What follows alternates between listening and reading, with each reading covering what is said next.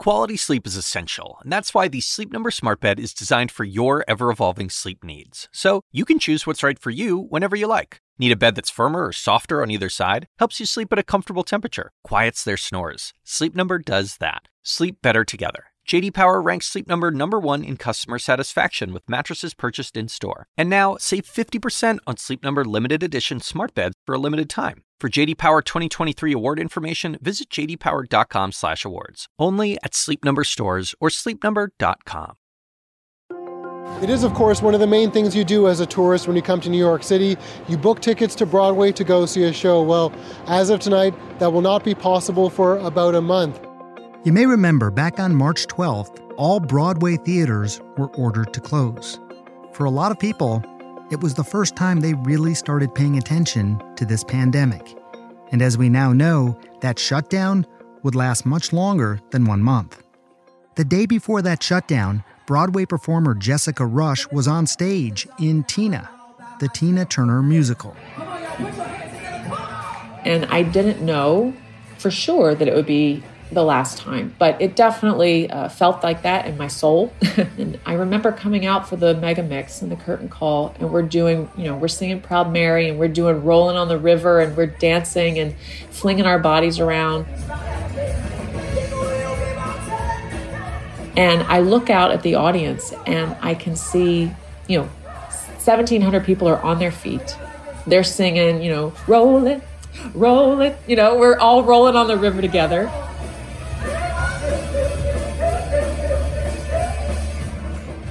I just thought, I have to remember this moment. I have to remember what this feels like, what it looks like to look out into the audience and see the pure joy on all these faces and a sold out crowd. You know, um, there's nothing like it. There is nothing like an appreciative, awesome audience. After the theaters closed, Jessica and her six year old daughter left New York City and they moved to Southern California to be with her husband, who is also an actor and was performing in a show over there. Jessica and her husband have been performing on and off Broadway for most of their adult lives. So being off stage and out of work has been a challenge you know, there were a lot of actors and artists in our community who immediately started creating, you know, concerts and things in their house and putting stuff online. And the both of us just sort of withdrew because it, it felt um, it, it, felt like we were in mourning, and I do believe we were. I mean, our our industry evaporated overnight. It's still unclear when theaters may be able to safely reopen, and without the ability to work, Jessica and her family have started dipping into their savings to try and get by.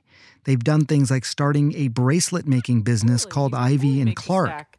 Let's get out our howlite and our rose quartz and our amethyst. Wait, what's howlite? Howlite is this white one, remember? But she does remain hopeful that Broadway will one day return. That moment when we come back and get to walk through the stage door or the curtain goes up on that first performance back, I can't begin to imagine what it will sound like and feel like backstage. Broadway will be back. I mean, it's there is no doubt about it in my mind. Theater is one of the oldest art forms. Theater has survived pl- the plague, you know? I mean, that's when Shakespeare and people wrote was there was a great renaissance after the plague and um, art survives. Art must survive. There are nearly 97,000 performers, stagehands, costume designers, and others that make up Broadway's $14.8 billion industry.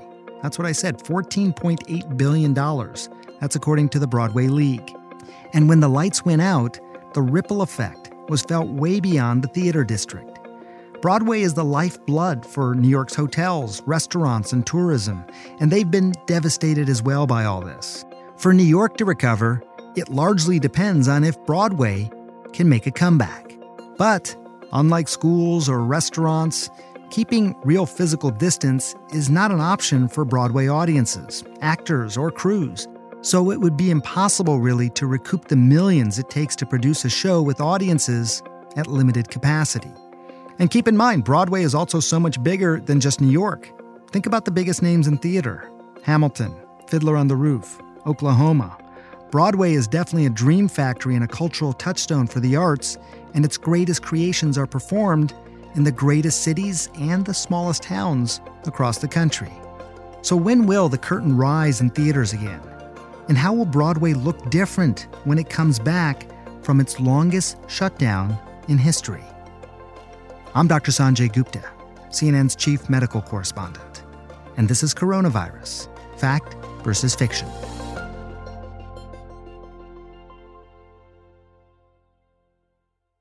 We understand when our audience isn't safe and therefore our employees are not safe, we cannot do the show. The show must go on unless you are putting people in peril. That's Tony Award winning Broadway producer Kevin McCollum. He's responsible for hits like Rent, Avenue Q, and In the Heights. Kevin's new musical, called Six, was supposed to have opened on March 12th, the very day New York Governor Andrew Cuomo issued the order for theaters to close. I got summoned at around noon that day to the League of American Theater and Producers, which is a trade organization that promotes Broadway.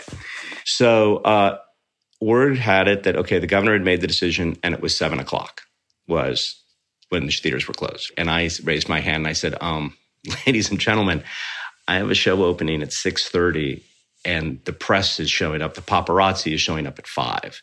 When that happened, did you think it was an appropriate move? Did you think it was an overreaction? I'm just trying to like get your unfiltered sort of thoughts at the time. I mean, you you can only go by the context that you have, I understand. But there were a lot of people who said, "Are you kidding? This this seems excessive." It was excessive and necessary. You, two things can be true.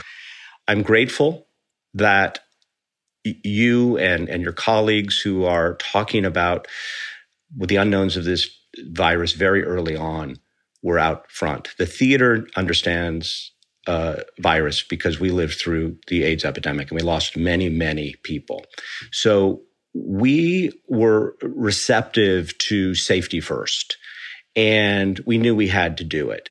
When you hear, for example, that the United Kingdom has approved this this Pfizer vaccine, what what does it mean for you tangibly? I mean, are there things that that change as a result of that for for you and for you know your your production and career and everything?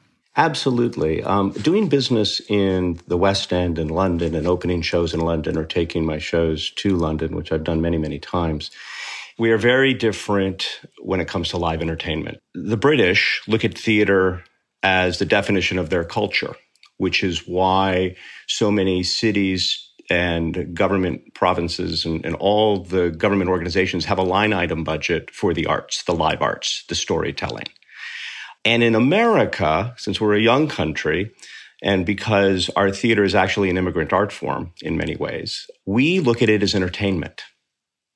And so I am heartened always to talk to my British colleagues. And it, we can learn a lot about theater being the centerpiece of our culture. And, and I will say this there's going to be so much great art coming out of this very surreal time. Just like after World War II, there was so many plays and so much art. It's going to be a catalyst for great change. And one of the things that also this pandemic has, has, has brought light to is that Broadway is truly the longest street in America and perhaps the world. We are exporting more Western uh, plays and musicals than ever before. And that is also changing cultures around the country. And the pandemic was a, was a terrible, terrible uh, stop of business. But I could also argue it's an opportunity of recalibration and reflection. I think I know the answer to this next question. I think that I know the answer you're going to give. And it has to do with this idea of what we've seen with live streaming performances while the theaters are closed. I mean, what what what do you think of that? Uh, necessary during this time? Possibly something that we'll see after as well as well as part of the future, or or no? Absolutely, and and I think we'll see more of that. And I think it's a wonderful way to communicate on how wonderful shows are. Um, but our job is to get people in theaters to understand what that kind of community, that congregating how that feels so different than going to a movie or sitting at home with your family or watching alone on a computer, you know? And, and, and humans are amazing. We, we are inventive and we have pushed the, uh, the, the streaming world, I think 10 years forward in the live arts. And I think that's a good thing. Yeah, it, it, it, it is amazing um, how, how, many different types of uh, interactions, like telehealth or, or other types of interactions, have really been accelerated by this pandemic. It is worth remembering that after the 1918 slash 1919 flu pandemic, 102 years ago, that it was followed by the roaring 20s right after that. Do you think that ultimately this time period, this pandemic, COVID pandemic time period, will cause any kind of permanent changes to the to the industry? I think uh, in my lifetime there will be changes. If a grandmother can't travel to see her son in the high school play, we can now stream it to her, and things like that that connect, you know, those types of things, and those things are going to happen going forward.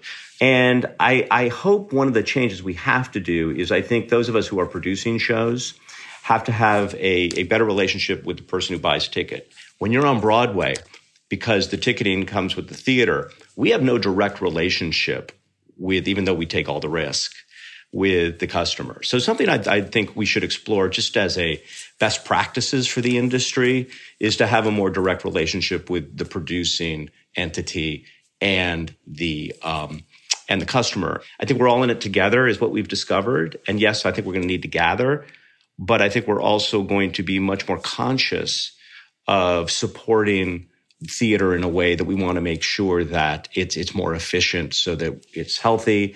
We will have much more better protocols. I think people will wear masks. And we're actually in the business of sharing droplets because we're trying to evoke laughter. We're trying to evoke tears.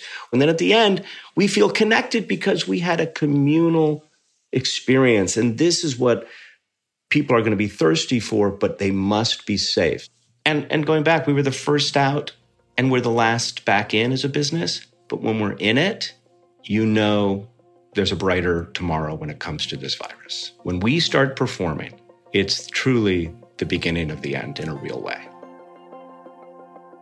You know, one of the things I miss most about my pre pandemic life is simply being able to go to a theater and laugh and cheer loudly in a packed room. It does seem like now we might be closer to going back to that reality than before. We do have vaccines on the way. Even Dr. Anthony Fauci sounded hopeful this week when he suggested that widespread vaccinations would be the key to getting the lights back on Broadway, which he said could happen by the fall of 2021. But we gotta set expectations. And like I keep saying, we have to remember that a vaccine is not a magic wand that will immediately allow life to go back to normal. It may take some time for live theater to come back, but I think it's safe to say it will. And we'll be gathering together again to see the performances we love come to life on a stage. We'll be back next week. See you Monday. Thanks for listening.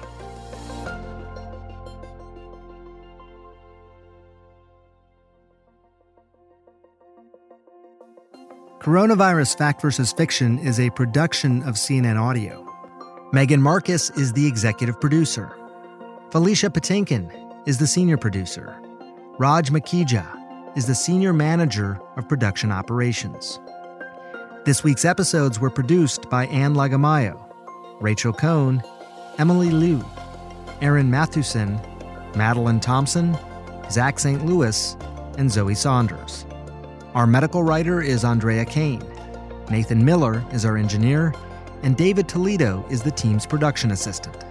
Special thanks to Ben Tinker and Amanda Seely of CNN Health, as well as Ashley Lusk, Courtney Coop, and Daniel Cantor from CNN Audio.